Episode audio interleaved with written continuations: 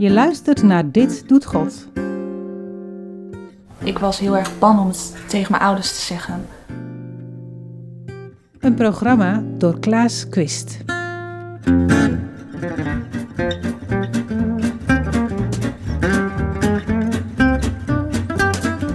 Ja, ja, maar dat is ook echt zo. Want je komt natuurlijk in een ja, hele nieuwe wereld. En iedereen weet veel meer dan jou. En iedereen lijkt het beter te doen.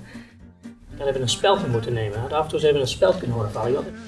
Van harte welkom bij de 17e aflevering alweer van de podcast Dit Doet God. Fijn dat je luistert. Het verhaal in deze aflevering begint met een tweet van Janneke Burger-Niemeyer. Hey kerkmensen, ik ben eigenlijk wel een beetje benieuwd wat er in jouw kerk met en voor kinderen op dit moment gebeurt.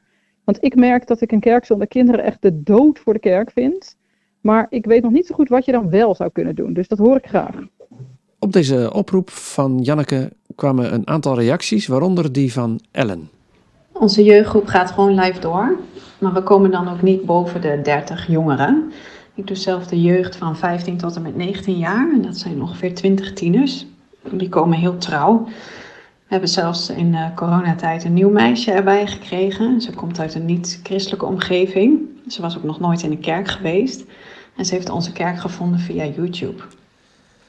De reactie van Ellen die maakte me nieuwsgierig. Dus ik maakte een afspraak met haar en enkele weken later uh, arriveerde ik in uh, Almelo bij de Baptistengemeente, de Bron, om bij de avond van uh, de Lighthouse te zijn. Wie heeft er toevallig vanmorgen gekeken naar de livestream? Je hoort Egbert van Ree. Dat scheelt een heleboel. Dat scheelt een heleboel. Waar gaan we het vanavond over hebben? Het occulte. Egbert is de voorganger van de gemeente en hij spreekt met uh, de jongeren vanavond over hetzelfde onderwerp als waar hij in de morgendienst over gepreekt heeft. Officieel letterlijk is het occult verborgen. Of geheim. En daarmee heeft het ook ergens de associatie met duister. Dat is iets wat in de schaduwen en het, in het um, onzichtbare gebeurt. De onzichtbare wereld. Um, wereld die we niet kunnen zien met onze aardse ogen, die we niet kunnen vastpakken, maar die ergens om ons heen is. Um, hebben jullie daar ervaringen mee? Ondanks dat het best een pittig onderwerp is, gaat het er toch ook wel ontspannen aan toe. Dan hebben we een speld in moeten nemen. Af en toe hebben we een speld kunnen horen vallen. Ik weet altijd niet hoe dat was. uh, laten we dan eerst gewoon de Bijbel even lezen. Dan hebben we even een voorbeeld van een occult verhaal. De Bijbels liggen hier. Van tevoren had Ellen mij al verteld uh, dat het onderwerp uh, occultisme zou zijn. En nou, ik was dus een beetje voorbereid. het duurde even voordat het gesprek echt loskwam. Nadat de Bijbel is opengegaan en er een verhaal uit de Handelingen 19 is gelezen, ontstaat er een gesprek, nou ja, eigenlijk vanuit dat verhaal, over het hier en nu en de ervaring die ze zelf hebben. En dan vertelt een van de jongeren op de vraag van uh, Egbert dat ze wel ervaring heeft met horoscopen. En wat denk je van horoscopen? Daar was ik vroeger altijd dol op. Ja? Ja, toen ik uh, tijdschriften las en zo, dan had je altijd die horoscopen in. En dan geloofde ik ook echt, want het kwam ook altijd wel overeen, zeg maar. Want het was heel algemeen wat er stond. Vaak wel, ja. Dus nou ja, dat, als het dan echt gebeurde, dan had ik zoiets van, wauw, ze hadden gelijk. Ja. ja. ja. Dat is wel een beetje afgezacht. En als één schaap over de dam is, dan blijkt dat uh, meerdere uh, volgen. Er komen veel meer verhalen. Uh, ik hoor dingen die ik uh, wist, uh, glaasje draaien, zulke soort dingen, tarotkaarten leggen, maar ook ja, andere voorbeelden waar ik eigenlijk niet zoveel vanaf weet. Egbert luistert naar alle verhalen, vraagt door, vraagt reacties en stelt uiteindelijk voor om nog weer eens een keer in de Bijbel te kijken wat er over geschreven staat. Ik wil er nog even een tekst lezen uit um, Deuteronomium 18. Vers 9 tot en met uh, 14. Een van de jongeren leest het Bijbelgedeelte hardop voor. Wanneer u in het land komt dat de Heer uw God u geven zal, mag u de verfoeilijke praktijken van de volken daar niet navolgen. En vervolgens legt Egbert uit wat hier nu precies staat en wat daarmee bedoeld wordt. Nou, we zien een heel rijtje aan uh, occulte praktijken, die dus in die tijd uh, voor de inwoners van, uh, van Canaan heel normaal waren. Eigenlijk zie je hier een soort van eh, drie categorieën van, eh, van het occulte in terug. Allereerst de toekomst, het waarzeggerij. Het tweede is ehm, contact met geesten. Daar zie je, wat je in de tekst zag, het, eh, het doden oproepen. Daar is onder andere dat glaasje draaien, eh, eh, wat daaronder valt, waarbij je nou ja, contact hebt ergens met, het, met geesten die erboven zweven. En dan heb je nog, ten derde heb je nog magie, over rituele, religieuze riten, rituelen. Onder deze dingen vallen bijvoorbeeld Wicca, het moderne hekserij, dat is het woord wat nu voor hekserij gebruikt wordt, Wicca. Ehm, heel veel Oosterse godsdiensten, eh, met allerlei eh, zaken die daar weer onder vallen. Maar ik denk dat dat wel ehm, iets is wat jullie wel denk ik goed kennen. Zaken als transcendente meditatie, het idee van me- meditatie, of yoga. Ken jullie dat? Ja, ken je dat, ja. Er zijn ook zo'n wortels in die Oosterse godsdiensten. Op zichzelf Well, everything's fine till things get bad. Then you sit around thinking about the good times you had. But it ain't no good to lead a life of sin. If you don't shape up, you know you never get in. You better watch what you're doing.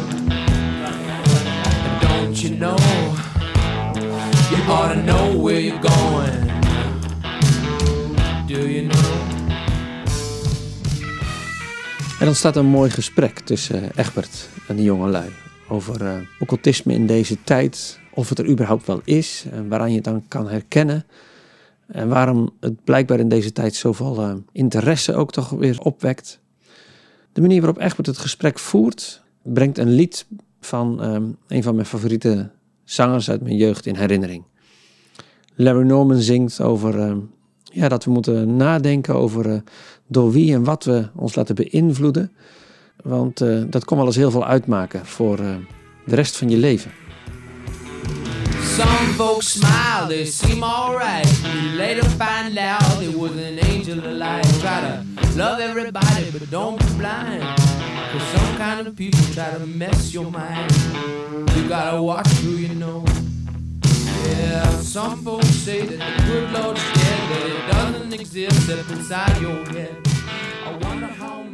zichzelf een, een, een, spookpak aantrekken of een, een, pak met een geraamte aantrekken. Dat, dat pak is niks. Dat, ehm, het uiterlijke ding op zichzelf is gewoon een ding. Een pompoen is gewoon een pompoen. Dus maar je mag er hele rare gekke bekken van, van, van, van eh, kunnen eh, snijden. Ja, het is gewoon een pompoen. Schop er tegenaan en doet niks. Dus, dus op die manier moet je ook niet bang zijn voor, wat is, is, is iets demonisch beladen of zo. Of, nee, ik denk niet op die manier, de, want dan kom je in de middeleeuwen terecht. Waarin elk dingetje dat je ziet, zeg maar, oh help, het zit een demon achter, wegwezen. De bottom line is, wees er niet, in zekere zin wees er niet bang voor. Zou niet even, oh help, als ik iets zie wat niet goed is, eh, ga ik nu, kan ik nu besmet raken of zo. Nou, op die manier moet ik niet om ons heen kijken. Het is ehm, aan de andere kant iets, omdat het zo gewoon is, kan het je heel makkelijk ook meesleuren. En ehm, daar moet gewoon ik voor uitkijken, want ik denk dat God wil zeggen tegen ons, kom bij mij. Ik heb het, eh, ik heb het beste met je voor. En alles wat niet met mij te maken heeft, het heeft het niet het beste met je voor. Hoe leuk en hoe lekker het ook misschien eh, klinkt en eh, voelt, het is gewoon niet goed voor je.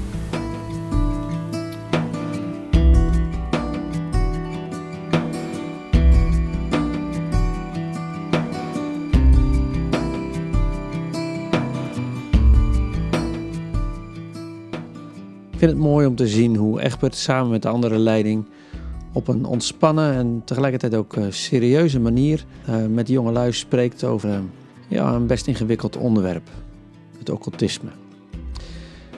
Na afloop maak ik kennis met twee van de jongeren die de een al een hele tijd en de ander nog niet zo lang bij de jeugd, de Lighthouse, betrokken zijn. Het zijn Jasmine en Alicia, die de dochter blijkt te zijn van eh, een van de leiders van deze avond. Oké, mama. Oké. Mama? Ja, dat is mijn moeder. Oh, Daarom ga ik maar even weg. oh ik, ik dacht al, ik- oogopslag of zo, ik weet niet. Ja. Ja, ja. Hey, want jullie zijn, ehm, jij bent dan al heel lang hier, denk ik. En ik begreep van jou dat jij hier nog niet zo lang bent. Nee, echt maar een eh, paar weken nu. Oké, wel wat brengt je hier dan? Ja ik, was al, ja, ik was al heel lang bezig met geloof eigenlijk. Ik eh, ben niet gelovig opgevoed. Ja. Totaal niet zelfs. Mijn ouders zijn helemaal niet met geloof. Ehm, alleen ik had zelf een klasgenoot en een vriendin die mij een beetje op weg hielp, om maar zo te zeggen. Die Ja. mij introduceerde in het geloof. En ik zag haar relatie met God. En ehm, toen begon ik weer met bidden. Dat deed ik vroeger toen ik kind was wel. Daar ben ik toen mee gestopt. En toen begon ik weer met bidden. En toen voelde ik een beetje van ehm, dat ik ook een relatie kon hebben met God. En dat het heel fijn voelde voor mij. Ja. En toen ben ik meer eerst bezig geweest op het internet, gewoon filmpjes gekeken, bidden. Later heb ik een Bijbel gekocht. En eh, toen kwam ik op YouTube eh, de bron, de Baptistengemeente tegen. En Mhm. eh, toen heb ik gewoon een eh, mailtje gestuurd of ik een keer een eh, kerkdienst kon bijwonen. En ook de jeugdgroep, de Lighthouse. En dat kon ik. Dus daar was ik heel blij mee. Dat ik, eh, ja, vond ik wel heel bijzonder. Ja. Maar als kind bad je al? Terwijl je helemaal niks geleerd hebt van je vader en moeder. Nee, want ik, was, ik zat ehm, wel op een christelijke basisschool. Ah, Tenminste, in mijn eerste paar jaar van de Mhm. basisschool. Ehm, dus toen was het daar wel een beetje ingegoten. Ehm, en toen had ik ook wel iets met God. Want bepaalde familieleden geloofden wel. Alleen toen ging ik van die basisschool af naar een andere basisschool. En toen ging het contact met de andere familieleden ook weg. En toen liep het bij mij ook weg. En jaren er niks meer mee gehad, niks mee te maken gehad. Gewoon Halloween gevierd en alles. Mhm. Dus, eh, en dan kom ik opeens mee van, oh, bij me thuis van, ik geloof nu echt. Ik geloof in God, net als mijn vriendin.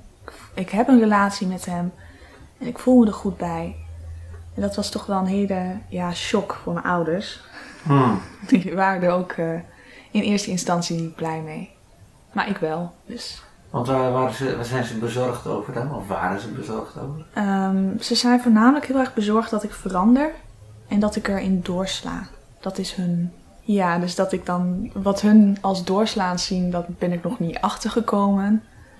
Maar ja, het is soms wel lastig. Ik kan ook niet altijd praten over hoe een kerkdienst is geweest. Of Mhm. ik zou ook niet kunnen praten over dat ik vanavond echt heel leuk vond. Ehm, dat zit er gewoon niet in. Hm? Want vanavond tot nu toe vond je het heel leuk. Ja, tot nu toe vond ik het heel leuk. Het was natuurlijk wel heel lange stof. Maar eh, ja, het zijn gewoon van die lachmomentjes waar je, dat je gewoon En je meer voelt te je weten thuis komt. ook, denk ik dan, of niet? Ja. Als je als lachen, dat noem je als eerste. Ik kan me voorstellen, dat, ja, als, als je ergens lacht, dan is het ontspannen.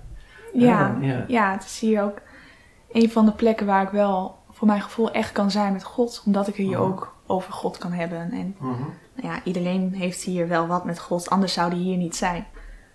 Ja, het is ook wel familie eigenlijk wel, denk ik. Een beetje een eh, samenkomstachtig gedoe.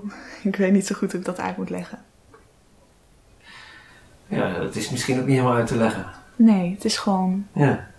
een gevoel van samen zijn. Van je bent niet alleen. En hoe is dat voor jou? Want jij eh, zit dan denk ik al heel lang in de kerk hier. Ja. ja, ik zo lang als dat ik me kan herinneren. Mhm. Ik heb dus altijd, eh, ben ik christelijk opgevoed. En eh, ik heb op een christelijke basisschool gezeten. Ik heb op een christelijke middelbare school gezeten. Ik elke week... passie in... eh, In de passie in Wierden. Hm. Ja. Ik ga elke week hier naar de jeugd als ik kan. Want ik woon eh, sinds dit jaar woon ik in Utrecht. En studeer ik daar ook. Oké. Dus ik ben hier niet... Iets van kunstgeschiedenis ja, begrijp ik studeer kunstgeschiedenis, ja. Dus sinds dit jaar ben ik iets meer in contact gekomen, denk ik, ook met niet-christelijke mensen. Niet dat ik dat daarvoor niet had, maar je zit natuurlijk wel op een heel ander soort onderwijs. En eh, vooral bij kunstgeschiedenis kom je wel heel erg veel het geloof tegen, maar echt op een hele andere manier Hmm. dan dat je dat hier doet.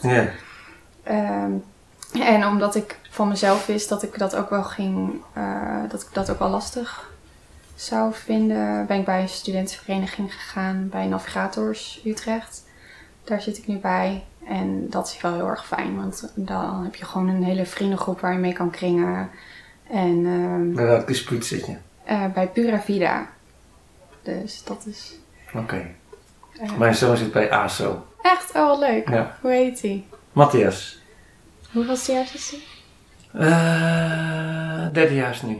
Oh, ik denk niet dat ik hem heb gezien, maar ik ben wel bij ASO langs geweest. Oh, wat leuk. Ja, onze Matthias die was de pedel.